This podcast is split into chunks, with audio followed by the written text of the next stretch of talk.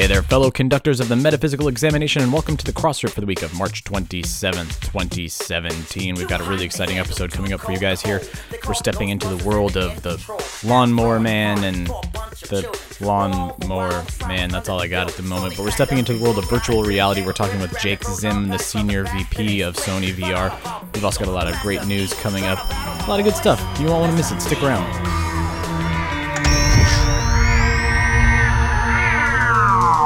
Still Playing with Toys.net presents the Ghostbusters Interdimensional Crossrip, the biggest podcast since 1909. So free. News, interviews, and commentary on everything Ghostbusters. Are you the key Here are your hosts, Troy Benjamin and Chris Stewart. Don't look at me. I think these people are completely nuts.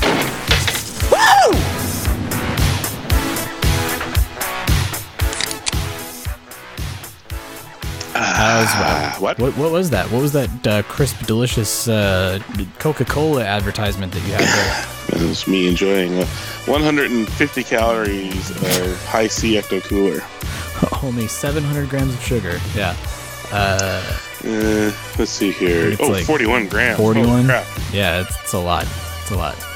But it is, however, 100% of my daily vitamin C intake, so that's good. That's miraculous. That's that's modern science right there. And only uh, uh, 25 milligrams of sodium. So really, No, not the You know, worst for you. it? No, Could be a lot worse. Yeah. no, not a significant source of fat, calories, saturated fat, trans fat, cholesterol, fiber, vitamin A, calcium, and iron. It's a lot of things. Why I drink water. Percent daily values are based on a 2,000 calorie diet. All right, so there you go. Well, there you have it. There you have it. Ecto Cooler. Uh, nutritious and delicious. Shake gently before enjoying. Oops, didn't do that. Well, you know, it's not carbonated, so you'll be okay. But uh, uh, good day, everybody. Welcome to the podcast. Good day, and welcome to the show. Uh, Good day, eh?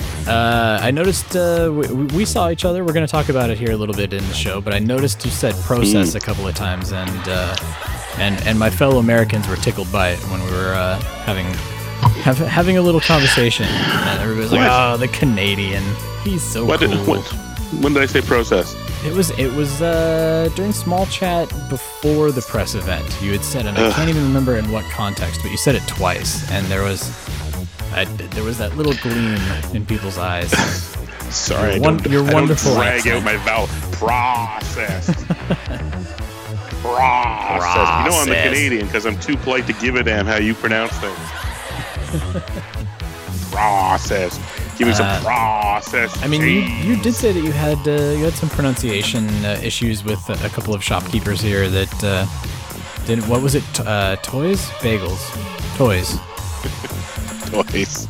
Toys? Yes, I'm looking for toys. Lego toys? Let's see. Toys. Wall. Uh, see, that one seems innocuous enough that it shouldn't be that big of a deal. But That's uh, not a pronunciation. That's quite that. She's not. He's not uh, big on the English, and I'm not big on the Spanish. but we got it worked out, and it was fine. Everything worked out fine. Yeah. That's uh, not pronunciation. You'll notice neither one of us uh, teased the other one, and uh, there you go. Everything was fine. Yeah. That's right. We Peace all was maintained. hand in hand. Uh, I did. I did actually. I did enjoy though. Uh, 99 cent only. Uh, it was quite. It was quite good actually. Um, a lot of the 99 cent stores here. There's some stuff that you'd recognize as name brand, but a lot of it is uh, like the, like off-brand. Uh, off-brand stuff. Yeah. And, oh, that is never good. yeah. Never good. Like. I, I made the mistake of going in with Thomas once because actually the one thing dollar stores are good for is they're good uh, cheap kid decorations for for holidays. Sure. Yeah. Parties and yeah. Yeah, so I went in with him uh, at one point, and uh, he latched onto a giant bag of popcorn. That's the other thing that's never good. Even the high-end stuff made by like Frito Lay or whatever. If your popcorn's popped for you and then sealed in a bag, No. Ooh. No. and let's just say that as bad as the uh, the the high-end stuff is, oh, the low end. Yeah. It's not That's packing peanuts, basically. Yeah. Oh my god, yeah. Like I opened it up. I we opened it up and I had some because part of me was like, well, "That's delightful, a giant bag of popcorn for family movie night." And I'm like, "No, popcorn's not supposed to put a chemical aftertaste No. in the back of your throat. No.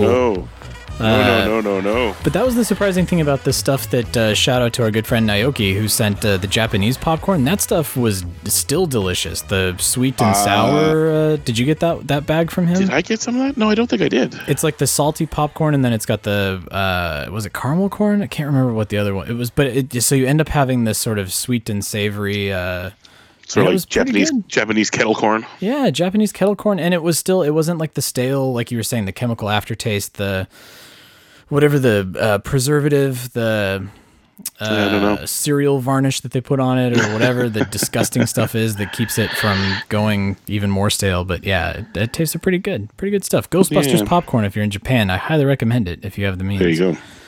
No, so I like I said, uh, ninety nine, just ninety nine cents. Ninety nine Uh, cents. ninety nine cents 99 only. Yeah, yeah. They've they've Uh, picked up their through game. there. Yeah, uh, good selection of candy, cheap, and um, that is where I found. It was funny because I, w- I went in. I was like, I was there for Lego Dimensions because readers had said, "Look, Lego Dimensions," and they were like four bucks or something. I was like, I gotta pick up some Lego Dimension figures. That was a month ago. It was a long Yeah. shot, and I went in and I said, "Well." What are the chances? Okay, so I literally walked down an aisle, got to where the juice boxes were, and went, no, no ecto cooler. And then I, for some reason, I, I was like, well, should I carry on down the lane? And something was like, go back the other way. And I'm like, I don't. I was already at the back of the store, and there's no Lego. Why am I? Oh my god, it's a wall of cans. It's a wall of ecto cooler cans. and they were like four for a buck.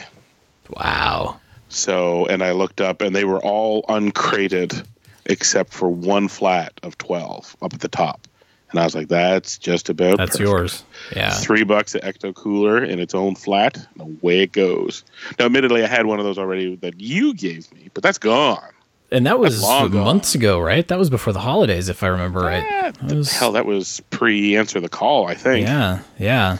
So that's long gone. So I was very tickled that uh, You've got in more. my yes, which uh, I guess leads us into nicely. Why the hell was I in uh, your neck of the woods? I was gonna say, yeah, you you were down here, uh, uh, cr- across down from the Great White North uh, for a good reason, which we're gonna get into here in the show later. And I'm actually, I'm really excited because what happened was you and I, we did this press event, and uh, we even talked about it because we had a, a a good meal afterwards with Mr. John Yakaba, and uh, and we all had this sort of malaise. We were all sort of like the adrenaline wore off, and we were just we didn't really get to talk a lot about stuff. So so we've saved that conversation to have here on the podcast with you guys, uh, listening listening live that we can sort of recap and, and decompress from from what happened. So. Uh, but what I've done is we've we've sort of saved that to last. So we'll do some news. We have uh, we have to start off on a, a kind of sad note. So we'll we'll talk about that. Then we'll talk about some happy stuff. Uh, a certain comic book just came out, so we're going to talk about that really quickly first, uh, and then we'll get into uh, the reason that you were down here. So, ready? News? We can totally do this now. Here comes the news. Egon, Peter, I have some news from the world of Gozer. I got some pretty cool stuff cooking up over here if you want to just turn your head. Multiplanar Kirlian emanation. Yeah, well, here's your next month's cover of GQ. Check out the aura on this sucker.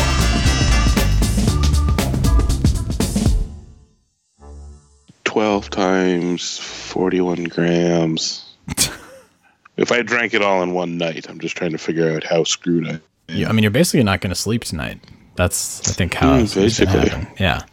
Uh, this is like Yellow when you took the five. five-hour energy, or no, it was like a monster drink uh, in the middle of the podcast, and And I will tell you now, Monster, uh, Monster Zero, middle age one, because I had that and I was okay. Like for the like, I made it through. It's not like it. I didn't really go up. I didn't really go down, and then I kind of toddled around and I went to bed and I was out like a light. So monster drink, no, no, no. oh my god! All right, It can't. It can't. It can't. Uh, it can't fight uh, nature at the end of the day. if you're sleepy, you're sleepy. beat the Sandman. No, oh, it's so creepy. I can't, I can't do it. Is that the carbonated? Are you having carb-free Monster Energy drink? It's you've sort of deviated into uh, Vincent Price territory for a second A little bit. My throat is a little weird. Behold, Uh, I got on the I got on the plane, as we'll talk about here in a little bit, and my throat seized up. Like I'm, we talked Oh, about this last week. I'm back to fighting a little something again, Yeah. whatever the hell it is, and um, I don't know more death. I might be fighting death, is what it is. My slow decline into uh, decrepitude. But I got on the plane. It was something about the dry air or something, and my throat just clang. And like I'm literally on the plane, like I knew if somebody wanted to talk to me, the best I could do was a whisper. I got nothing. so I got off, and uh, like I said, uh, air and pressure, or whatever the hell it was, it kind of loosened a little bit. Got to the office, I was really croaky. Woke up the next day, went to the office, and I was Bob Einstein all over again. like I was 100% Super Dave Osborne. Oh no. Well, you sound Ugh. pretty good, regardless of that, and that's it's okay only now. a mere couple of days after. So well, the medicinal uh, healing powers of Hi-C Ecto Cool. I see Ecto Cooler. We're we're touting We the call- we- praises of nutritional and right. healing powers here. People could say I'm shilling for them, except for the fact that you know they're not really selling them anymore. not So being sold. Yeah, I'll talk about it all I want. you're Eh. shilling for the aftermarket because it's exactly what you're doing. But um, all I'm right, shilling well, for 99 cents only. Sorry. we really are. This is this, the third time we brought it up, but uh, um, no. So uh, let's let's start out the podcast by remembering uh, one of one of our own who has fallen, and it's actually somebody that we had mentioned. Oh boy, it's been maybe two months now because he was auctioning off some of his artwork and and uh, I kind of- believe it was early January. January. if I recall okay. correctly. Yeah. So it's been a little, all, three months, uh, give or take. But um, Yeah. So uh, Bernie Wrightson, uh, who uh, so a storied illustrator, somebody who until this happened, until he passed away. I really had no idea how how deep his work went, how how big his portfolio was. You know, I kind of knew he was a very macabre artist. He did a lot of really cool stuff for Ghostbusters, which you know uh, we've we've seen in the Making Ghostbusters book. We've seen in the storyboards. You know, he's done all of those illustrations of Slimer holding the bottle of wine and and just really amazing stuff for Ghostbusters. But uh, was not aware that he worked on Marvel Comics and co-created Swamp Thing and uh, co-created Destiny with Neil Gaiman. Um, God, what else? Uh, did adaptations of H.P. Lovecraft and Edgar Allan Poe. He did. creepy, creepy magazine, uh, and uh, House of Mystery. Um, and then he worked on uh, a lot of uh, comic book adaptations of films, including Creepshow and and a lot of the Stephen King stuff. Um, he, uh, I mean, at, in his obituary, they talk about he worked on Spider Man, Batman, The Punisher, uh, covers for DC, Nevermore, toe tags. Uh, Frankenstein alive. I mean, I it's we printed out his obituary here, and it's two pages long, Chris, and it just it goes to show you know what he's done, and and so you know, kind of going back to what we initially started out talking uh, about his work, because he did. He did concept illustrations on Ghostbusters, and about uh, three months ago, we had talked about that he had put up some of those concept illustrations for uh, the the Temple of Zuul, the portal that was going to be opened by Gozer, and and what you saw, and uh, that concept art sort of made the movie blog rounds as the Ghostbusters go to hell, and everybody was talking about it. It was the unseen concept for a Ghostbusters movie, and uh, go, go back and listen to that uh, quite a bit because we talk about it in depth. But um, but at the time, I didn't realize that he did concept illustrations for uh, Galaxy Quest and Spider Man and Land of the Dead, uh, The Mist. Um, you know, it, it seems like he was sort of the go to anytime you needed something that had this very particular. Again, macabre is like the only word that kind of comes to mind, but Yeah. it, it, just a, a very particular style sensibility, like the ghosts and Ghostbusters, like the creatures, like the taxi cab driver, and and and things like that. He was the go-to artist, and uh, and I feel I actually feel ashamed that I didn't realize uh, his full body of work until now after he's passed away. Uh, Chris, you I mean you you knew him a lot better than than I did in terms of his work, right? Yeah. Um, initially, I kind of the earliest I recall is I recall the House of Mystery and all that stuff like earlier, although I didn't really realize it was him. Uh, but when I first kind of twigged to him was his uh, Swamp Thing. Yeah. Uh, I kind of kind of knew it from there, and then later on in life, when I started on um, uh, Constantine, the Constantine comic series, um, the guys who got that one off the ground, um, Grant Morrison, I guess. I think it was Grant Morrison. And anyways, they uh, lifted the character heavily to feature in some of the stories, and of course that meant they would give credit to, you know, Swamp Thing by Yeah. by Bernie Wrightson, and then um, University, I think, is when I, uh, I actually it might have been about that time when it came out was his illustrated uh, Frankenstein, not a graphic novel, rather he illustrated a reissue of Mary Shelley's Frankenstein, and I don't. I, it's not like I've taken a poll or anything like that, but I think if you asked around, that thing's kind of top three, maybe even top two, hmm. because I don't even know. In our circles, everybody kind of thinks, "Oh, well, we know him from Ghostbusters as well as his other stuff." I think if you asked the general public that might know who Bernie Wrightson is, comic readers and, and art fans and all that, um, you know, Swamp Thing had come up. And I think, Yeah. frankly, his Frankenstein, I would wager that the, the edition of Frankenstein that he did, which still sells, by the way, um, might be like possibly one of the number two best selling editions of Wow. Frankenstein ever. Like, Unbelievable. I, um, yeah, I remember when it initially came out, and then I got myself a copy several years ago at a used bookshop that was quite nice. And for my birthday a few years ago, friends of mine bought. They reissued it as a like a a, a hardcover. So I have a really nice hardcover edition of it. Um, Well, frankly, it's in a box somewhere right now, but it'll it'll have its place here in my office shelf shortly, and uh, it's beautiful. Like it's the book, but at key moments, you know, there's the full page illustration, you know, bordered Yeah. illustration, and um, that thing. Um, that's the, that's kind of where it all snaps into place, where you realize that he was a a superlative artist, but man, did he have the human anatomy? And not only that, but what happens to it when it when it starts to waste away down pat. yeah. So Uh, it doesn't surprise anybody to go, you know, like one of the concepts that um, survived 100% because he did little bits of everything for Ghostbuster, but the one that made it in basically untouched was the taxi driver Yeah. ghost. Yeah. It's like he drove, uh, uh, uh, dro- they he drodled it, he doodled darted, he drew it. I don't know, processed. uh, he he drew it, and if you look at the sketch of it, uh, what ended up in the movie, spot on. Like the Yeah. the modelers just copied what he did. It was amazing.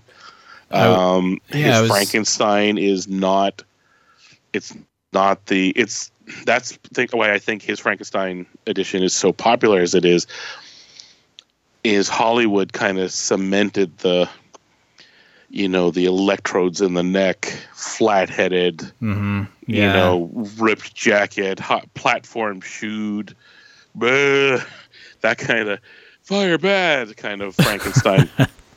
Whereas he literally drew a guy made of different body parts. Like he's Yeah. he's tall and kind of you know muscled just because he's huge, but thin and lanky hair and drawn face, and oh, it's and it matches what Mary Shelley wrote much Oh, more closely than what Hollywood turned it into. So Yeah, I'll have to go pick that up. That that Yeah. that's one that I was not familiar with either. But um, I mean, so I, it's I- a beautiful one. and, Yeah. and what what this has done is it has inspired me to sort of go through and dig dig through the work that he has done and especially to revisit the stuff that he had done for Ghostbusters because at a certain point after he passed away I realized a lot of the designers that were responsible for Ghostbusters like your uh, Michael C. Grosses and your John DeCuirs and your uh, Theoni Aldredges and uh, everybody that was responsible for the design of the original Ghostbusters Stephen Dane um, they're all gone. And so I, Yeah. I flipped through my Making Ghostbusters book, uh, you know, uh, last night and had completely and totally forgotten. Uh, do you recall, Chris, uh, the Stay Puft Marshmallow Man?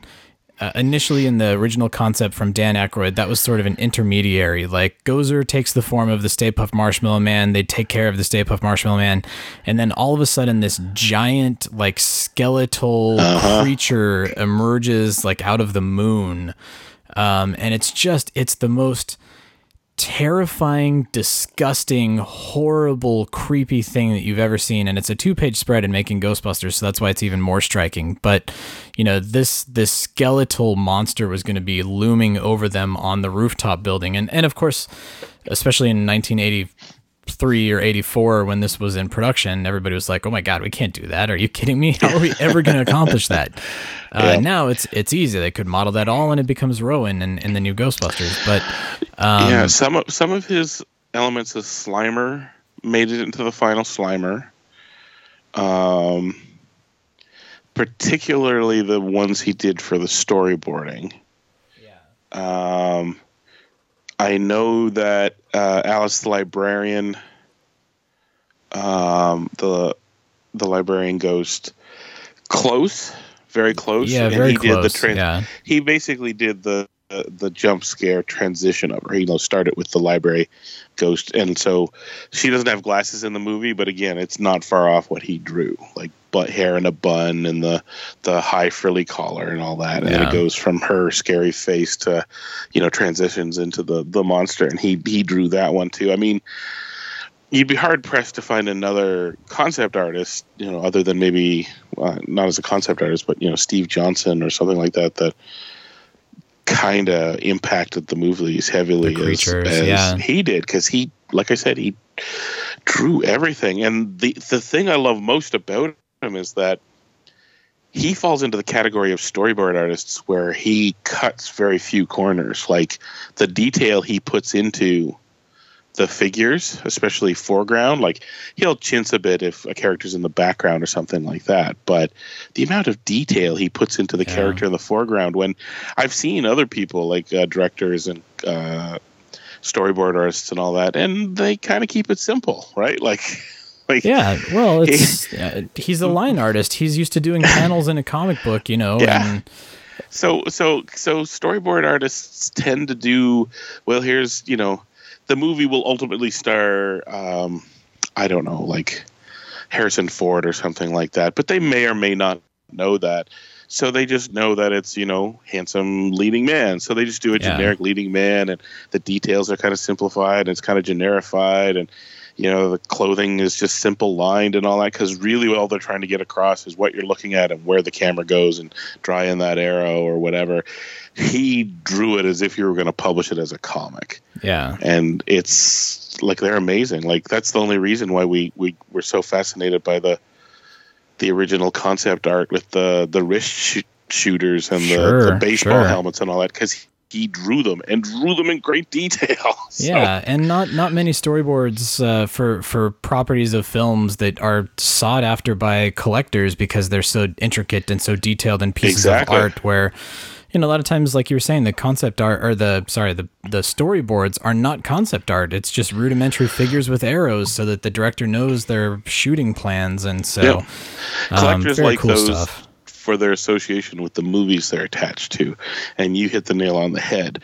People like it because it's ghostbusters no doubt but they are frameable pieces of bernie wrightson Yeah. art they're amazing So, uh, so Bernie's wife uh, has been posting on his uh, Facebook and onto his website, you know, talking about uh, celebrations of his life that are going to be happening. His uh, his wife Liz has promised that there's going to be a celebration of his life that will be happening in a little bit. So, we'll we'll save some more conversation for when that happens because I'm sure there will be other people speaking first person about him and their experiences and working with him that I, I feel like we can kind of dive back into that uh, when that time comes. But very, very sad. Uh, Bernie Wrightson is one of those unsung heroes, uh, much like a Stephen Dane, you know, who is responsible for a lot of the stuff uh, that are, are, are many of the reasons that we are doing a Ghostbusters podcast for this this. Uh, what, what are we on? To 97th time, 96th time? We're getting pretty close to 100 here. Um, but you know, it's uh, things that have kept us talking for 30 plus years, things that have stuck in our heads, these iconic images that that uh, Bernie Wrightson was responsible for. So,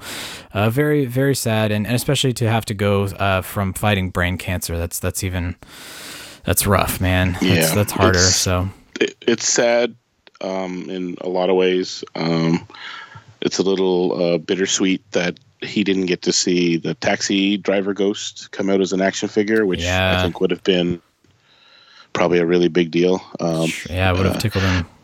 but the flip side of the coin is, is uh, you know, a lot of artists go their whole lives, you know, unheralded or unknown, or it's one of those things where they pass away, and that spurs people paying attention. Bernie Wrightson has been world class and well known for Yeah. decades. So Yeah, look at Guillermo del Toro and Mark Hamill and so many people on Twitter I saw, you know, talking about Yeah. their their respect and their love for him. Um, so uh, all of our best to his wife Liz, his two sons. Uh, thinking about you guys. Um, and uh, we'll we'll definitely have more on Bernie Wrightson uh, here in the future. But um, so uh, keeping things moving because we do have an interview that we're going to get to here in a little bit, uh, and I also know that it's on everybody's minds. Uh, we hang should on, talk. hang on, hang on. This can's dented. I better drink it. All right, I'm ready. Are you going for two ecto coolers? It's dented. Oh boy, botulism. Um, What is it? 1935? what are you talking about? this can is dented. Besides, it says right here, pasteurized. All So right. Well, I'm sure it's pasteurized. I'm sure there's enough chemicals in there to keep it, uh, you know, Twinkie uh, shelf ready for for years. But 82 grams of sugar. Let's go. Bring it on. Uh, all right, Ghostbusters 101, issue number one. Uh, as we are talking, it hit shelves today. Uh, Yes. response has been crazy off the walls. Uh, everybody's uh, flocked to stores. I saw Paul Feig went to the Perky Nerd in Burbank to go pick it up. Uh, good, good photo op there. Um, we will have a full cyclotron soon. Couple of fun uh, special guests that we're working on scheduling for that. But uh, in the meantime, Chris, did you get a chance to read it? Have you? I did. Uh, f- first, first impressions of it. I, I loved it. I- what did you think? I, I bought digital on IDW as a backup that I wouldn't be able to make it to the store, and somehow I made it to the case. store too. So Oh, good. I did this. I did the Um, digital and, and flipped through it while I was at work, and yeah, it was was great. I liked it very much, and it did that thing that I guess is good in that I they set up the premise, and I know where they're headed. The two teams are going to meet, and it doesn't happen in the first issue. No, yeah, they leave that hanging. Uh, spoiler alert: they do not meet in the first issue. I think that's okay That's to not say. a spoiler. Is that a spoiler? Yeah, it's not a spoiler. Uh, we will we will do the full spoilerific uh, cyclotron, but you're right. Cyclotron, It, it yeah. definitely leaves you wanting more. Um, and and the great thing about it is there is a certain character in there that says, "I'm not the exposition person. That's usually somebody else's job." And and like they're they're really setting up that this is the world that they're building, and then they're gonna they're gonna play with it. So uh, very Yeah. very cool stuff. Um, because the issue launched uh, today. Uh, our good friends uh, Tom Waltz, Erik Burnham, Dapper Dan Schoening, they have all been hitting the press circuit. Uh, previews, dynamic forces. I've seen a dozen interviews with the creative team on the book. So good, good for you guys for getting the word out there. Um, Good good reviews rolling in from the comic sites as well. yeah, good reviews. I mean, and and a lot of people have have started catching on, especially with Ghostbusters International, knowing that you don't have to be a Ghostbusters diehard fan to enjoy these comics. They're good comics for for people who love art, who love stories, who love comedy uh, comics, who love all of this stuff. Uh, so pe- people have caught on, and I'm I'm really happy for that. Um, Yeah. But uh, so I, I thought Erik in uh, let's see, this was in the Dynamic Forces interview. No, this was in the previews interview. I think uh, he he gave us a little bit of origins uh, for Ghostbusters 101 that I thought was very interesting, and we can kind of just tee this up, and it'll be a good precursor to talking about it on uh, the cyclotron. But uh, he said Ghostbusters 101 was going to be a much smaller story with the guys straight up teaching their trade in between busts, largely the result of Tom Waltz, the Ghostbusters editor, and myself brainstorming ideas late at night during San Diego Comic Con when we were both a little punchy and there's no filter on the ideas. Fun stuff always comes of these sessions, and the bones of 101 were no different. But when Ghost Corps was presented with that story, they had one small suggestion introducing the Answer the Call ladies to the multiverse that we had established in our prior crossovers. And what it did is it brought them into a continuity together as canon that still allows everybody to stand alone. So, uh, you know, there because of the the feedback to the movie, there were a lot of people that were saying, "Oh my God, this means that now all the comics are going to be focused on the new crew and the old crew is going to get left behind." And no, this is they're still operating in very different and you'll see i mean it sets it up so beautifully in the first issue how things are separated and uh, calls back to Ghostbusters Get Real and and the TMNT crossover. Um, so uh, give it a chance. I think even the people that are apprehensive because of the ties to the reboot, uh, just uh, uh, try try a bite of it. Just try this, you might like it. But to coin a phrase that my grandma used to always say, just try it, you may like it. Uh, I'll, I'll go the other way. You're not leaving this table until you try some. Yeah. Well, fine. You're going to bed without dinner then. Uh, but uh, but yeah, uh, uh, yeah, they they got it spot on. the The voices of the Answer the Call team is uh, rings just as true as the voices they set up with the original team. I found reading the dialogue from the Answer the Call crew just matched perfectly. and it's and it's not it it's not like it's not it doesn't feel forced or jarring or there's no jump. I mean, much like when when the real Ghostbusters guys showed up in the pages of IDW, it didn't feel.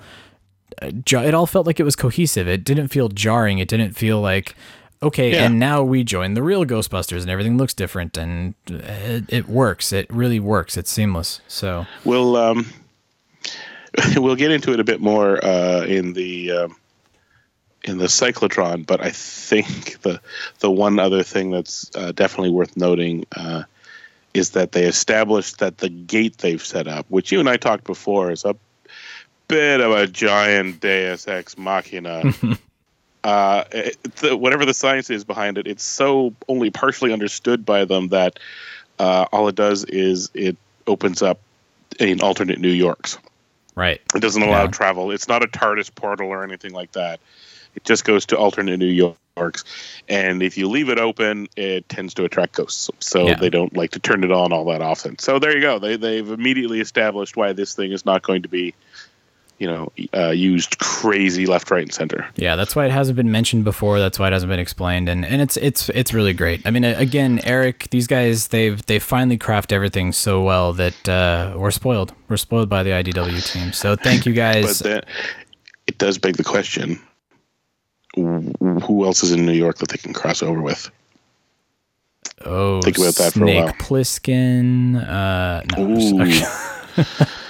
Uh, the, the ladies from Sex and the City. Yes, exactly. Uh, Tom Hanks's character Josh Baskins and Big. Um, There you go. Yeah. Yeah. Uh, anyway, so that that portal, uh, variety of, of opportunities for them. Uh, very excited to see where that um, goes.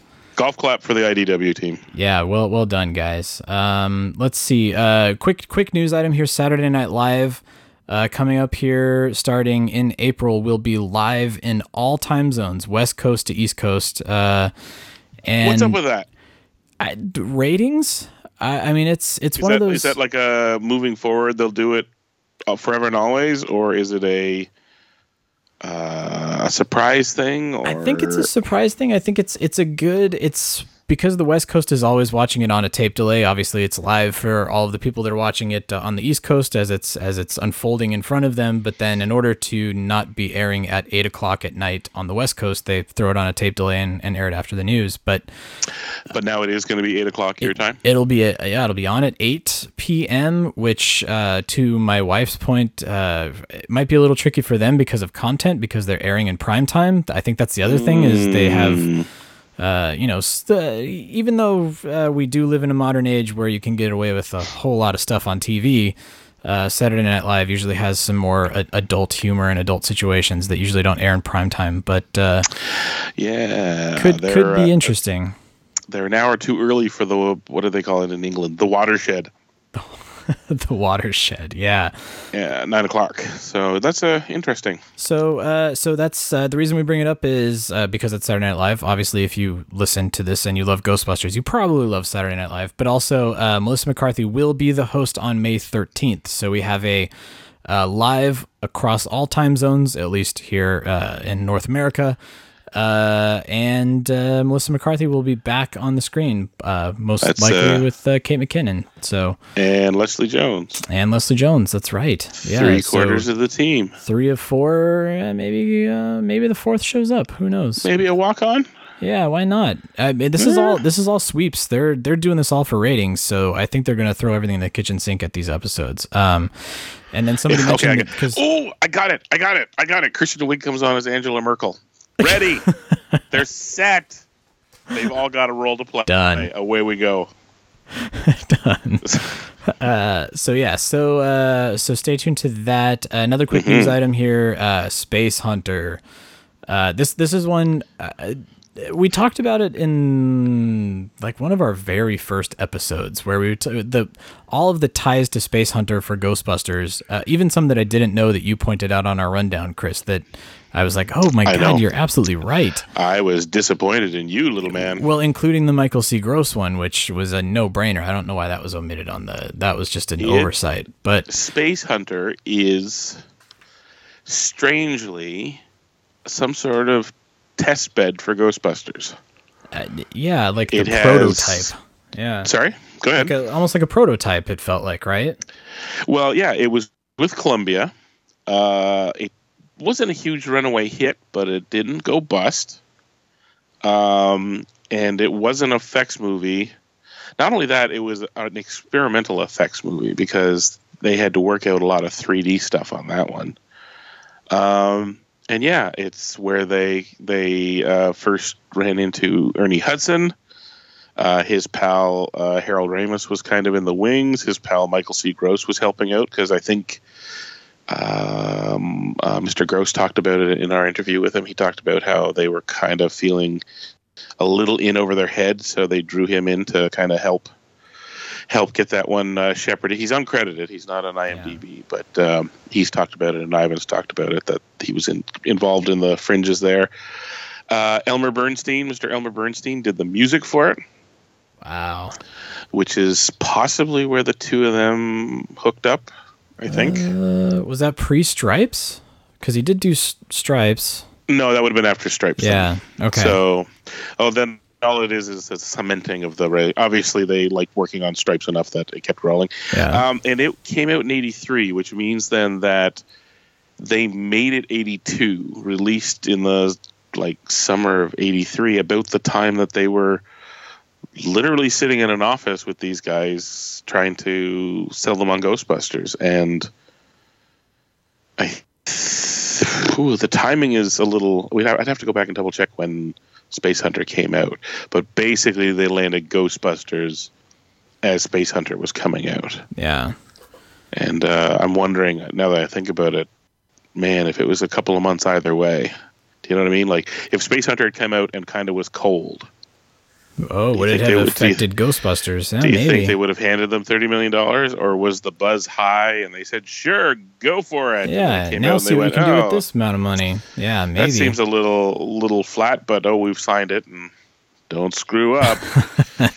That's very true. That's uh, so. So the reason we bring it up is because uh, if you haven't seen it, you're gonna have an, an, a much easier chance of seeing it because Mill Creek is gonna release it on May second on Blu-ray, uh, HD restor- uh, restoration, high definition, uh, in all of its glory, uh, for better or for worse, probably. But it is cheesy. it is pretty cheesy. Um, Did but- they? Do you know if the Blu-ray maintains the Anaglyph 3D? Oh, I don't. I don't know. That's a good question. I would imagine Here's a- Mill here- Creek is one of those that it's probably going to be bare bones, but maybe. See, here's my question: All these Anaglyph 3D movies that were out, like, and I, I put this to uh, the world where they're trying to get us to move over to these polarized, uh, expl- expensive lenses too.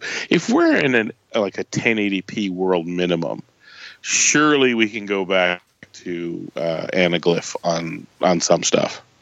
Yeah. You know what I mean? Sell the old paper glasses. Do Come the old red and yeah, red and blue uh, Red, comic blue, red, books and green. again. Yeah. Yeah. red and green. Yeah, exactly. I I don't I don't think that was in their sell sheet. Um, I'm guessing probably not. Uh, unlike a Shout Factory or one of those places like. You know, Shout Select is doing the Where the Buffalo Roam uh, Blu-ray that's coming out, and the first question everybody asked was, "Will the music be restored?" And they said, "Of course it will be restored. Why would we release it unless it was?" You know, um, yeah. this Mill Creek is a little uh, Mill Creek is like they pick up all of the stuff that nobody else wants to release and and they throw it out there I was about DVD. to say, let's. I won't break their uh, their uh, bust their chops too much over it, given Yeah. that um, I don't know that anybody was really rushing to put Spacehunter Space, out on. Um, Space Hunter in 4K. Yeah.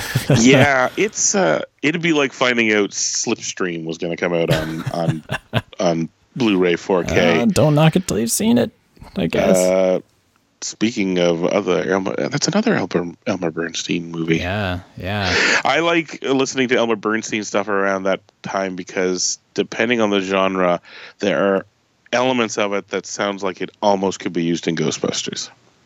He's, yeah, he's definitely He- he's finding that voice. I feel. Yeah. Yeah, it's, well, I don't know if it could be called finding. Well, I mean, by yeah, that point, that man was what? I was gonna three, say. three, three decades. He's into- Magnificent Seven Academy Award winning in. You're right, but fi- finding this comedic voice, I guess I should There we say, go, more yeah. because he's doing Three Amigos and Stripes, and he's sort of fi- uh, venturing into new territory. Is better than finding a voice, I guess I should say. But uh, and it uh, it gave uh, young Molly Ringwald her start, or oh, at least a big right. break. Yeah.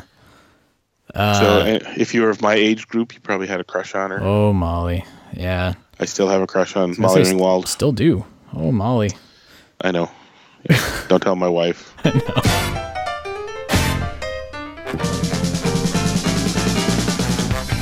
Hey guys, this is Josh Schlema. I'm calling from Rhode Island. Huge fan of the podcast. I just listened to the podcast where you guys were talking about how when the marshmallow Puft Man uh, melted, how everybody got away with third degree burns. Uh, my theory on that has always been that when the Ghostbusters crossed the streams, it kind of rearranged his molecules and he turned into a slightly warm version of fluff, um, pretty much just coming out of the tube and melting on everybody uh, rather than being boiling hot marshmallow. So that's my theory. Um, hope you guys enjoy it.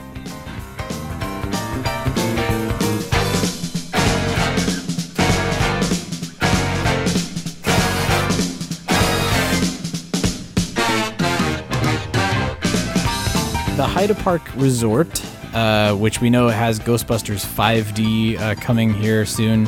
Uh, they have revealed a TV advertisement, which is like a trailer, uh, all in German, unfortunately, auf Deutsch. Uh, however, um, Fünf Dimension. Fünf Dimension, yeah.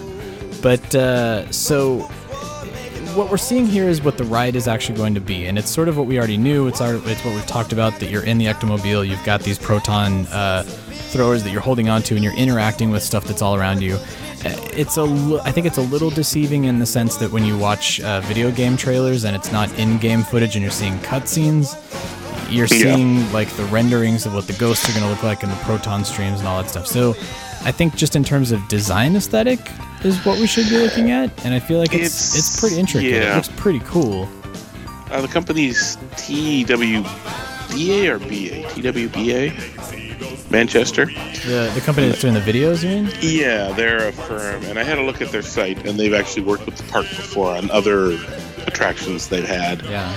And their sole job is they're creating uh, spots, multiple, as in more than one, and something called uh, filmed content, uh, which I thought, or content films, which I thought was interesting. I don't know exactly what that means, but Huh. the spots I understand to mean, and going by their website, is that this one that is got released today is in German, but I suspect this is an ad campaign that they will be localizing all around Europe because, hey, if you're in Europe, you can get to Germany pretty easy. So Yeah.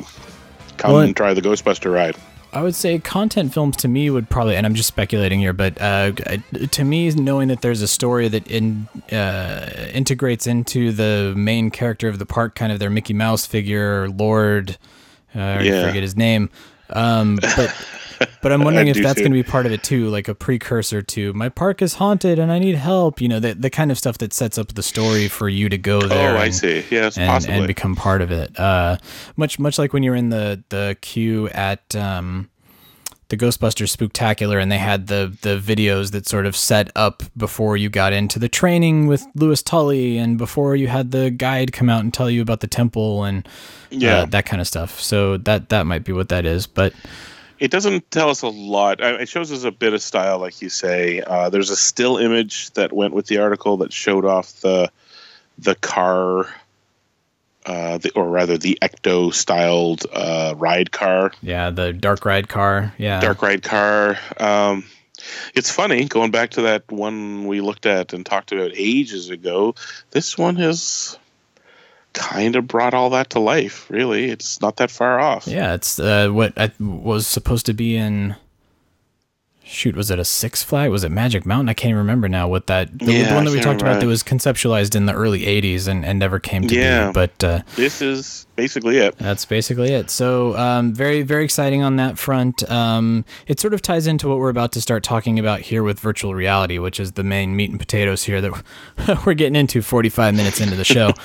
um, uh, you know, it's it's the more immersive experiences that are happening for Ghostbusters, the more excited I feel like I'm getting because it's it is as a kid you always wanted to strap on the proton pack and go out there and, and bust some ghosts. And now that we're adults and the technology's caught up with us, we don't have to use our imaginations anymore. It can just be done for us. It's great. So that's kind of what Heide Park is doing. That's kind of what the virtual reality is doing.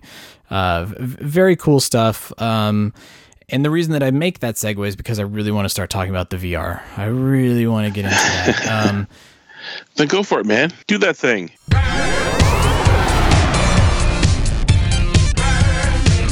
Alice, I'm going to ask you a couple of standard questions, okay?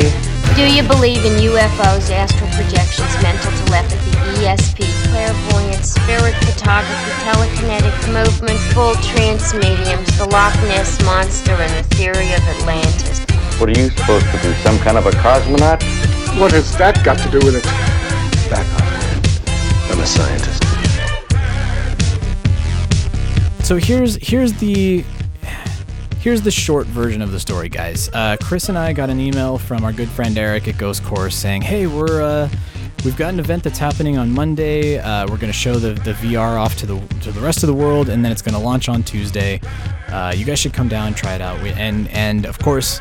We jump on that opportunity. We want to do it, uh, uh, and and you heard it in our voices on the last show uh, from last week that we're like, we're gonna go do this thing, and uh, and it, it sort of all came out of the blue. It was very spur of the moment, um, uh, which I think was both fun and also to a detriment, which we'll get to in a second. But uh, fun in the sense that we had no idea what to expect, so we went down to this press event, and uh, they had uh, some of the Southland Ghostbusters, a very small group. This was not if if you have seen pictures or you were lucky enough to be at the trailer event. This was uh, a fraction of that, very very small. But the Southland Ghostbusters were there. A couple of the SoCal Ghostbusters were there, um, and just just there to try out the experience and to um, sort of mark the launch date. I think is, is sort of what the the idea behind it was. So uh, Chris and I go down to Sony and standing outside, and a couple of the busters go in, and I think. Uh, Oh shoot, I'm blanking on her name, but she was dressed up like Holtzmann. She had her awesome Holtzmann cosplay uh, going, one of the Southland Ghostbusters, and so she was one of the first people in there. Uh, unbeknownst to all of us, she goes in and she experiences the VR. They throw the PlayStation 4 goggles on her head. Uh, she does the full first chapter, and then when she pulls the goggles off, Dan Aykroyd is standing in front of her. Now, talk about immersive virtual reality. All of a sudden, you've got Dan Aykroyd standing in front of you, uh, helping you get the goggles off and asking you how, how your experience was. And uh, there's there's a great video now of it because they were filming uh, some of the people when it happened, and and it wasn't the like, oh my god, Dan Aykroyd. It's there's a moment of disorientation when you pull the virtual reality goggles off, and then all of a sudden you're faced with Dan Aykroyd, and I think you can see it in everybody's faces, like, wait, hold on, am I still in the Matrix? What's going on here? Uh, bearings not quite right. Uh, but so at any rate, so a, a very fun press event, uh, big, you know, it's it was a stunt for for publicity, and, and I think it worked really well. Um, but what it meant for you and I, Chris, was we got to do the Ghostbusters VR experience, and I don't have the six hundred dollar goggles, and I don't have the Move controllers, and I don't have the camera, That's and all right. the stuff that you need uh, to experience it with. So you and I got to go in there uh, together, and we got to, to to do the VR experience, and I- was I was actually really impressed, and and having gone and done the the Void experience, uh, the the bar was set pretty high. Um, this is definitely not the Void experience. This is you're supposed to be, you know, sitting on your couch with these headset uh, p- uh, goggles on. Um, but it, it was a lot of fun. I felt like the fidelity and the the um, the resolution of the goggles was great. You know, when you try out the Google glasses and you can see the sort of pixelization and the dots, and it just it takes you out of it. This it looked great. It sounded great. Uh, the experience itself was very short, which I know a lot of people have been commenting on. It was, I think it's just, it's a tutorial. You get one bust and you kind of get your bearings, then it's over. But, um, but it was it was fun. Uh, what what was what was the what struck you the most about the experience, Chris? What what stood out to you about that VR? Um, what stood out the most was um, I. it's funny. It it I got it acclimatized to it pretty quick there, but there was a couple of times that I found myself. Uh, how do I put this? There's a in VR you kind of have to. You're supposed to. It's supposed to immerse you yeah. in the world through the thing, but at the same time, you almost kind of need to maintain some small semblance of but I'm in VR. Otherwise, you'll do what I did, which is Slimer will will fly past you, and instead of turning my head and using the buttons, I literally turn myself, which does work. but then in real yeah. life, I'm sitting there going, "Which way's the TV again, idiot?"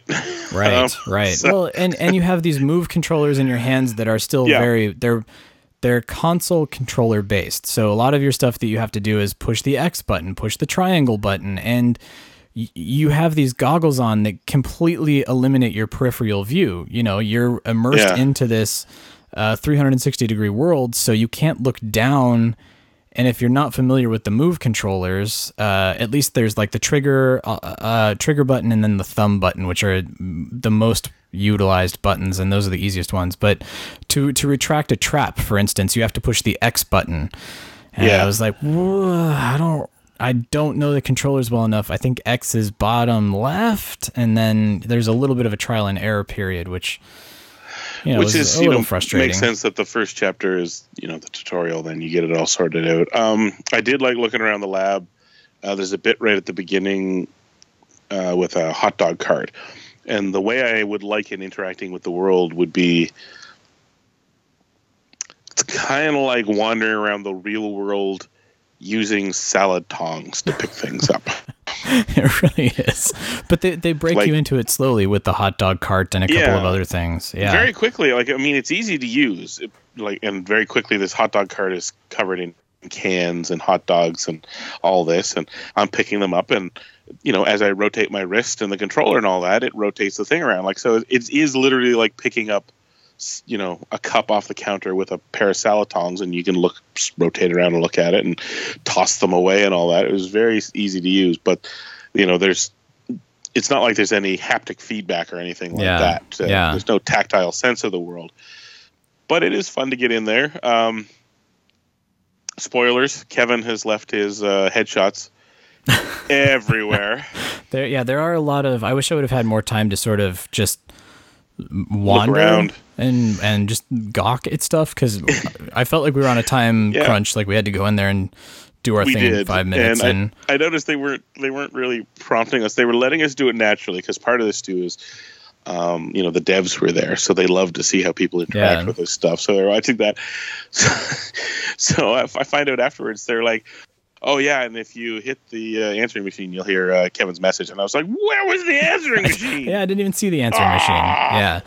Uh, yeah, I, th- I, think that that's what struck me the most was there is a, a really great. It's it's almost like being in one of Dan's panels in the IDW comics. There's just stuff on the walls and there's stuff on the ground and um, and and the nice thing about it, you mentioned Kevin's headshots, but it's also there's classic stuff in there too. So like when you walk up again, spoiler alert, but when you walk up to the equipment table, you've got the t- 2016 Proton Pack with a classic Ghost Trap, and then um, I, did we determine they're like grenades? There's a bunch of like greeblies that kind of look like the tripod traps. That's how John Yerkava described uh, described them. I'm stealing that from him, but yeah. Um, there were and there was crates of some other type of container that I didn't get into either. Yeah. Um, but lots lots of cool little details like that. And well, and and again, I'm sorry, guys. I just want to talk. So there, the containment unit. Uh, you do go down to the basement, and the containment unit is the classic containment unit that you remember from the original film.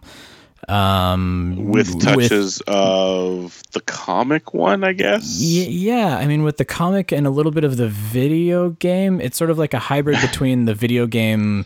Uh, Yeah. the whatever the, the the container that Slimer is in in the firehouse. Uh, so v- very cool stuff. Um, and again, it's it's one of those places. I I kind of wish that it wasn't just the tutorial. I wish that we could all kind of go in there and maybe have our our virtual avatars and we could all just hang out in the firehouse. You know. Yeah. Uh, and make make it just a, a virtual world that we can all hang out and, and do a live cross rip or something uh, to that effect. But um, but it was it's a it's a very cool experience. It it did uh, because at the end with the uh, emotions riding high and I'm like, oh, that was awesome. I want to do it again. And then I, I thought about buying the goggles and everything. And I'm like, six hundred dollars. I can't do that. But it did, it did almost prompt me to want to purchase the the equipment. So um, Yeah. I think that's very telling as to how much I enjoyed it. But Um, one last thing we should probably shout out is um, taking leaps and bounds from his Frank Welker voice in Real Ghostbusters. Uh, Moogly has uh, been Oh. upgraded yes. to a new century with the voice of Patton Oswalt, which is spot on. Oh man, it's it's spot on. I mean the not just because of, of Patton Oswalt's voice, um, but also his tone. I mean his delivery on some stuff, and you know he's got this line where he says, "Hi, I'm Moogly. Don't ask. It's a family name. You it's know, a family like, name. Just, just, uh, just perfect. He fits into the universe so well. It's it's one of those that he acts as the um, as the what would you call it? the guide, I guess. yeah, your narrator, your Cortana or whatever. Yeah. yeah, I'm not sure how much he exists into the next chapters, but uh, hopefully he'll pop up again. Uh, and and he's sort of like you said the guide but he's also your like all right when you're finished being a dope doing this come and you know bust Yeah. that ghost you know he kind of keeps you moving along which is nice um and does it in a way that only Patton Oswalt can, uh, which is it was really cool. And and we do talk a, a little bit about that. So uh, we do have uh, Jake Zim, who's the senior vice president of virtual reality at Sony. Uh, he's going to talk to us here in a second. Uh, but uh, but but before we get into that interview, in hindsight, Chris, and I wish I would have known this at the time of the interview. Spoiler alert: it's not happening at this moment. Um, I wish I would have known that we weren't going to have a lot of the details of the virtual reality release. I thought for sure that everybody was going to know price point, release date, what what equipment was needed. Um, yeah, all the details that you need at launch. Uh, so we don't get into that with him in the uh, the interview. So we might want to just sort of run through it here, uh, just as a public service announcement. Which that, if anything, uh, going back to what I was saying, as it being a detriment. Uh, it, because it happened so quickly, and because they launched this, uh, very much a surprise to everybody. I think, including a lot of the outlets like IGN and, and the video game places that usually cover this, it was a complete surprise to them. So a lot of people were not armed with all of the details that were were needed, and there was a, a little bit of of uh, consumer confusion. You know, I think Chris, you fielded quite a bit of it on Proton Charging, saying like. Wait a minute. Do I need the Move controllers? Uh, is it free? When is it? Is it a download? Is it? You know, a lot of those sort of fine tuning details, fine Yeah. details were, were left out. Oh, sorry, I thought you were going to say something. no. Uh, Did you do you want me to jump in? well, no, yeah, I mean, I think so. Maybe if we just give give people a, a little bit of a, a heads up here. So you do need the Move controllers. It is available in the PlayStation Store for six ninety nine. That's right, Uh, U.S. US. I, th- I believe it works out to ten bucks in the Canadian stores. So it is available in Canada as well. Then It is not, US however, and Canada. available in Europe. Um, the best we've been able to find out is they have not set a date, but it is probably at least a couple of months down the road for Europe and the world. So we- I mean, and I think it is safe to say that it will be a world. I mean, PlayStation because There's it's no all way it's not Sony gonna subsidiary. Yeah. It will be. They maybe they have to localize the voices and, and things like that. So that's That- probably taking a little bit of usually time. what slows these things down a little bit is production is uh, uh, up to a certain point, and then they'll roll it out in the English, and they still gotta get it uh, yeah, yeah. get it localized. Now uh, that will have some people begging the question, you know, um I'm in England. I don't need it localized, but you unfortunately have fallen into a different market territory. So Yeah, that's uh, Sony Sony Europe, Sony UK. I forget what their exact subsidiary is. Yeah. yeah, it's all linked in with selling to the rest of the Yeah. European nations, and they do want it localized. Right. So yeah. So sorry, and actually, it's probably. But I'm in Australia. I don't need it localized. You fall into another market territory. And, um, Uh, so yeah, so at any rate, uh, I that information unfortunately we don't have, and I don't think anybody has at this point. So as soon as it is Nope. available, you know, we'll let people know, obviously. Um, and uh, in terms of other questions, uh, yes, this is just the first chapter. It's like a five to ten minute experience, um, and we don't have release dates, and we will get into that with Jake here a little bit. We don't know when the the next chapters are coming out, so this is not something that has a scheduled release where you know, next month this time we'll be talking about chapter two. We actually don't know when chapter two is coming out. So, um, Right. however, Chris, you had mentioned uh, there's other VR, and, and again, we talk about one other one in in our uh, interview with Jake, but there are other ones that were released. Yeah, Ghostbusters. We get into it in the the interview. Is the second release for them, but just today they announced four more titles coming out of a development uh, group they're working with in China. Um, so Sony is Sony is got um, got some uh, serious interest invested in the, their VR properties. I mean, that, that makes sense. They've you know, the hardware's out. They want people to enjoy it now, which means they got to make content for it. So yeah, yeah, I I see this Ghostbusters uh, first chapter as a good setup. Uh, we'll see some more content dropping uh, pretty soon. That's from Sony itself. That's not even counting other groups that are Sure, to be yeah. producing uh, VR uh, content for it. So yeah, it bodes well. Like I said, I kind of came out of there going, well, you know, this is only the second one, and that seems early days, and like they're testing the waters and all that. And then no, they're not really testing the waters; they're jumping in. So they're that's jumping good. in. Yeah, they're they're really investing in it. So, uh, and and I think because they know that it's an investment for us as well. That you're putting 600 bucks into just this VR experience, uh, in addition to the 600 bucks you put into the console. Uh, they Yeah, they're gonna start packing a- that content for you.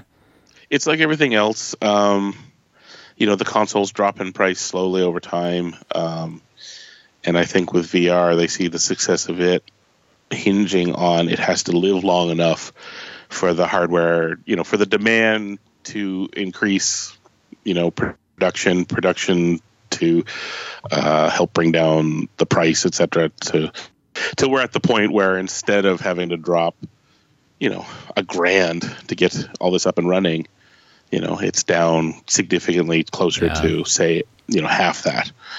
And I think at half that, the world kind of catches fire. Yeah, that's when terms of- more affordable for a, a bigger audience. Yeah, because then you're. It's not. It's the, much the same way that the the bleeding edge of the new console markets when they come out.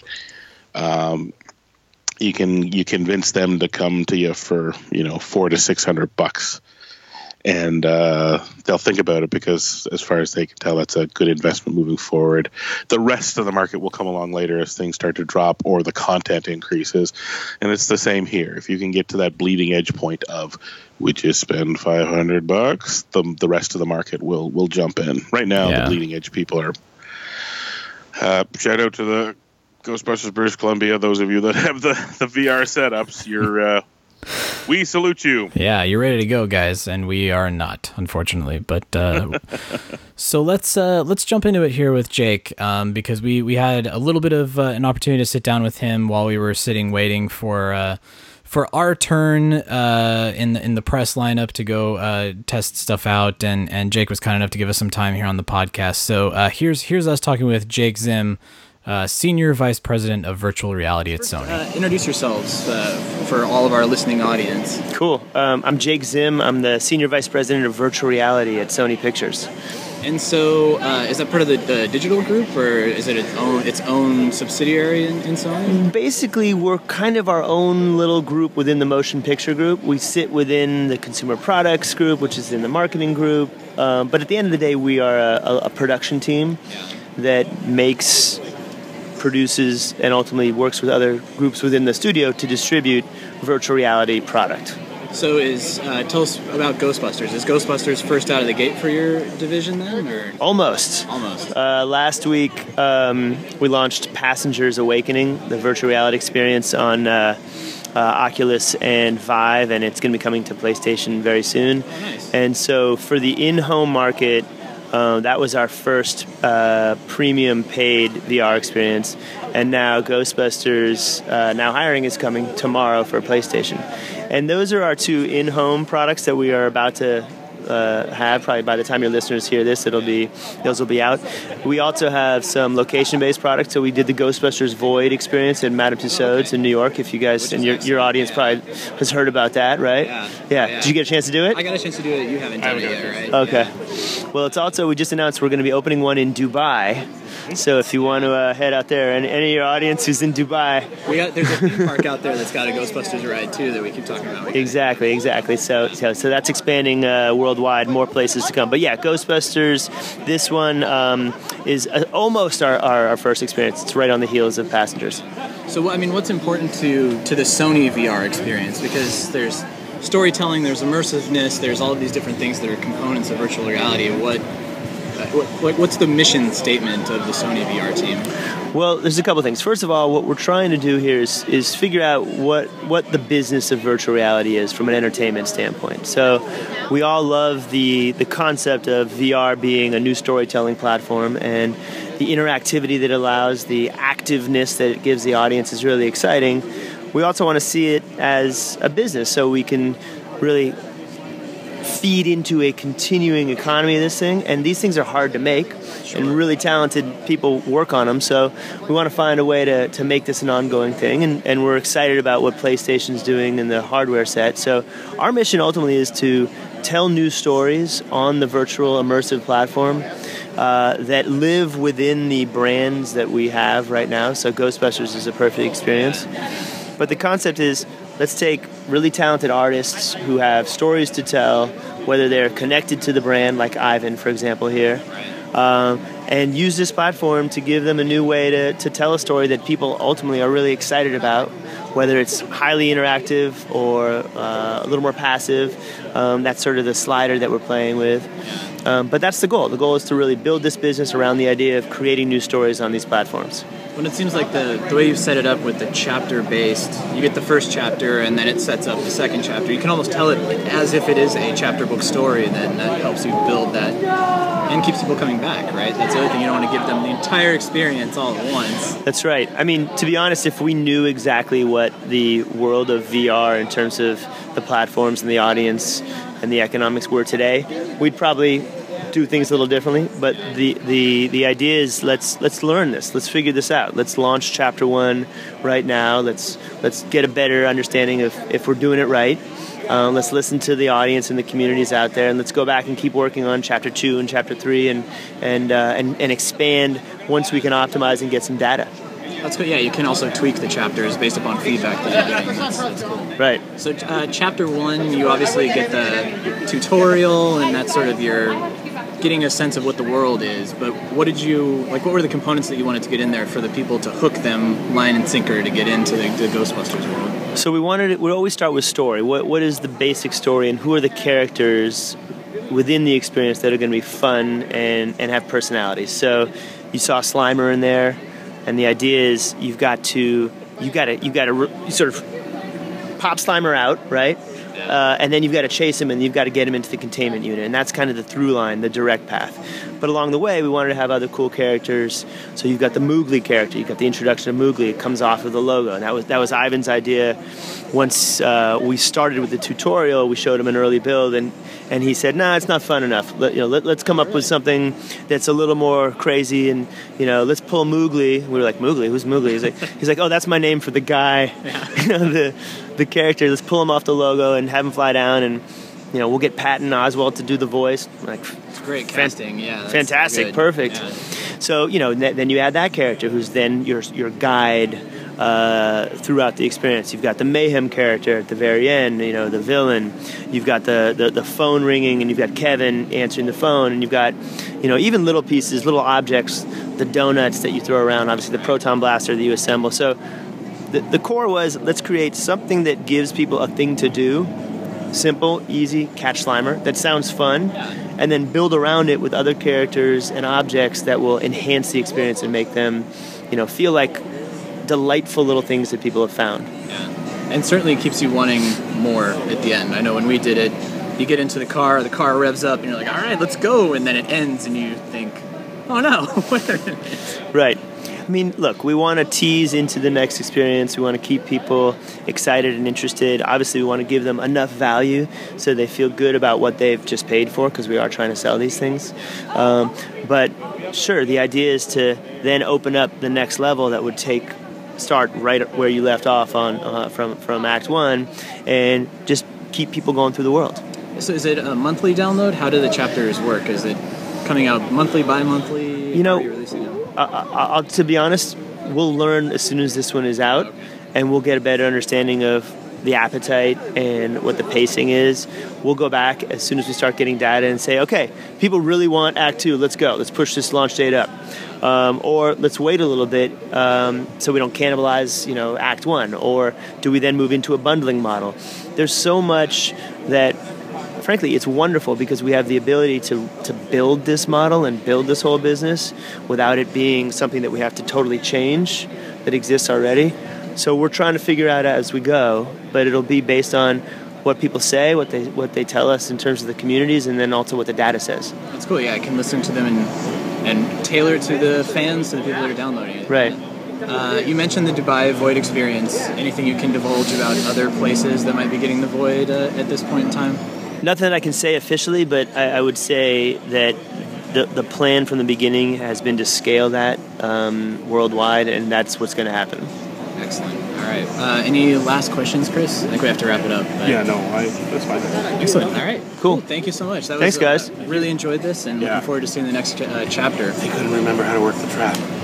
I could. I was Don't wait another minute. Pick up your phone and call the professionals. Go, go, go, stoppers! I'm sorry, we'll do it again. We want to hear from you. Leave us a voicemail on our call-in line at 470-242-4742. That's 4702-GBHQIC. We also have a Facebook page do? and Twitter accounts. Print is dead. No kidding. Just give me the address.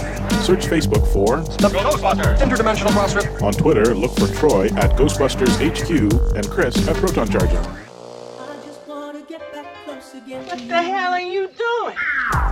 If you like what you hear, please take a moment to give us a review on iTunes. Be sure to recommend us to your friends. That makes good sense. Don't wait another minute. Pick up your phone and call the professionals. Once again, our call-in line is 4702-GBHQIC. That ought to do it. Thanks very much, Ray.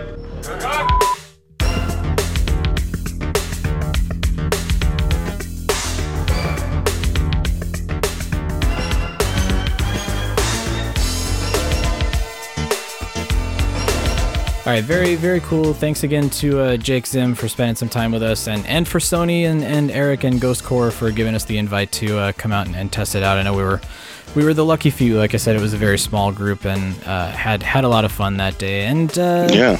you may be hearing some more from that day coming up, possibly for a certain special episode that's right around the corner. Just uh, put that put that in the back of your heads and pay no attention that I hinted it. Is it the very special episode where you're menaced by uh, the bicycle repairman, or the one where I get addicted to amphetamines? Tonight on a very special Mr. Belvedere cross up, cross rip, cross up, mashup. That's what I was going for. I'm tired. I got nothing. Uh, it, is, it has been a long show. We've been doing a lot of talking. Uh, what uh, you have final thoughts, Chris? We're uh, we're coming around the bend here on an hour and change. Well, what you got? coming around the bend. Uh, what? Um. Yeah, I sort of have a final thought. I was thinking, I was thinking just the other day. Gee, it'd be nice if somebody put out a comprehensive uh, technical guide on the Ectomobiles. I said, Ah. boy, that'd be great. Cornered. Uh oh. This may be something we'll leave for another day, but uh, um, I yeah, can neither confirm or deny the. Pre- uh, yeah. Let's just say the world would be well served by a comprehensive technical guide to the Ectomobile. I will say that I agree. Yeah. a strong, strong psychic sense that the world will get that book by the end of this year. Uh, for your sake, I hope you're right. Um, yeah, uh, it's we're in a tricky position here, folks. Yes, This is uh, we're as a- dancing around it. Is basically what we're as, doing. as a news outlet podcast that tries to be timely, um, but as possibly the author of something for which I'm not allowed to speak of currently under NDA because it has not been officially announced, even though you can pre order it on Amazon if you wish to go do so right now. That's right. Yeah, I'm, I'm in a tricky situation here, so we can't really. Chris, No. is, Chris is being nice. he's he's he's uh, allowing us to continue to be timely, but I, I can't I can't talk about it. That's that's it's us doing the bare minimum so that later on we don't have to do the no we totally knew which would be ridiculous because I mean we we, we do totally know We but, we man. know. Yeah, it's uh, Amazon is man, they're on the ball. They want you to get those pre-orders, so they we talked about that a little bit that they they are the 800 pound gorilla that when they reach over and crumple your comic books and steal your tea you don't get to go hey 800 pound gorilla that's not allowed because the 800 pound gorilla goes what are you going to do about it uh, you're Amazon. Sorry. Uh, I'll subscribe to Prime again. Will that get me back in your good grace? Uh, so yeah, so yeah, stay stay tuned on that front. We we will talk about that. I promise. Say it's you, just uh, Amazon. Yeah. don't you spill those secrets or what what are you going to do go sell it in a bookstore Oh. Oh, low blow. Too soon. But it will be available in. Just kidding. Uh, it will. It will be available in real, real brick and mortar stores. Um, yeah. i'm just uh, going to take my 40% market share and i'm just going to go Yeah. How about here's that here's your ten percent. Let me just peel a couple off the top here. Thank you very much, sir. That one. Is we got any leftover stock we'll send it back to you and uh, good luck to you kid and i'm just going to take this plate of cookies on the way out Uh, all right. nothing you can do about it See you later. yeah. Uh, Anyways. Yeah. Anyways. Uh, yeah. Um, sorry, I'm skirting around it, and, and Chris is being nice. So, uh, yeah. Uh, We'll get more, back to it. Plenty, plenty more on that front. Um, I've, we'll give it a code name let's give it a code name code name Ooh. uh, uh print is dead code name print is dead Print is dead. Code. Yeah. Codename Print is dead. Available on Amazon for pre-order now. now uh, and so when we make veiled references between now and whenever to project print is dead or codename print is dead you know what's going on yeah. There you go. Maybe. We'll wink. We'll nod. We'll say Print is dead, and then you'll know.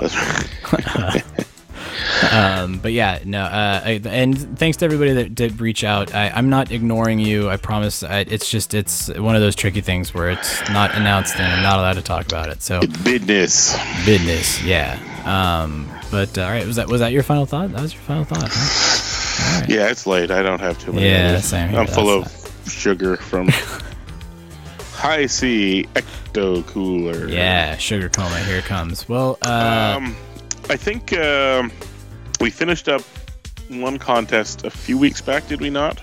We we did, and we're gonna announce the the winners next week on the show uh, for the real Ghostbusters DVDs. We're gonna be getting those out to people, so uh, stay stay tuned. That's coming on next Monday's show. Yeah, uh, we'll be dropping in a little bug here shortly about uh, calling in to the show. Um, I think maybe we should run another round. Call on in, and we'll do a, a random. Uh, a random. Uh, I don't know what people should call in about. What they think they would like to see in future chapters of a virtual reality Oh Ghostbuster yeah, world. yeah. What? and uh, that's a good idea. We have we have uh, we have at least one uh, VR key that we can give away. Oh shoot, yeah, we do. We have a couple of those VR keys. That's a. Oh my god, I'm glad you're on this show, Chris. What would I do without you? We have Talk those. more. Let's let's do that. So we'll next week we're gonna give away a couple of those VR keys. Uh, we'll we'll we'll plan that uh, and we'll announce it when we announce Yeah. the winner of last uh, the That's right. real Ghostbusters. Just- just- yeah. Head start, call in, and uh, and all that. But we'll we'll we'll run it for a couple of weeks. And like I said, um, if you don't want to drop the dime, give it a try. We yeah. got some codes. We can we can hook you up, man. We'll get you your first hit. and Try you know, um, you might be out there saying, "Gee, thanks, Chris and Troy. You guys are the best." Don't thank us. This is, believe me, if I had a PlayStation 4 with a VR setup, that key'd be mine. But uh, as things are going. Not not get, not in the cards. Yeah. No, and uh, you know what, Colin? Even if you don't have one uh, or intending to get one, call in, grab the key, and then you can pass it on to a friend who does, and go play it at his house. Yeah, exactly. Give it, uh, give it to a friend, and because you know she's got a setup. Or just Do that. hold on to it and rock in a corner with it. Call it your precious. Yeah, or wait three years until the price point drops, and Yeah. away you go. Yeah, and then you're ready to go. Uh, so yeah, so contest goodness coming up next week. We'll get that all uh, straightened out and, and announce it all on the show uh, next Monday. So uh, let's let's cut it off. Let's we'll call it a day. We'll call it a podcast there, and then we'll come back to you guys next week with lots of lots of interdimensional cross rip goodness. It'll be fun. Come back next week, won't you, and join us. all, right. all right, guys. We'll see you on the other side. Thanks for joining the Ghostbusters Interdimensional Crossrip.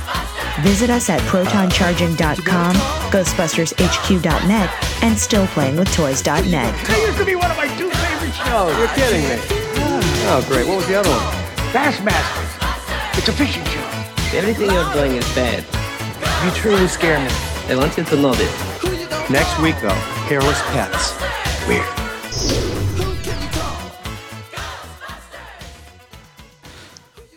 I'm gonna open a third can. No, don't, don't do it. Uh, all right, I'll wait. Diabetes. Diabetes. Um, I'll hold out for vodka. yeah, there you go. You know what this sugar needs? Vodka. Vodka. More starch. Vodka.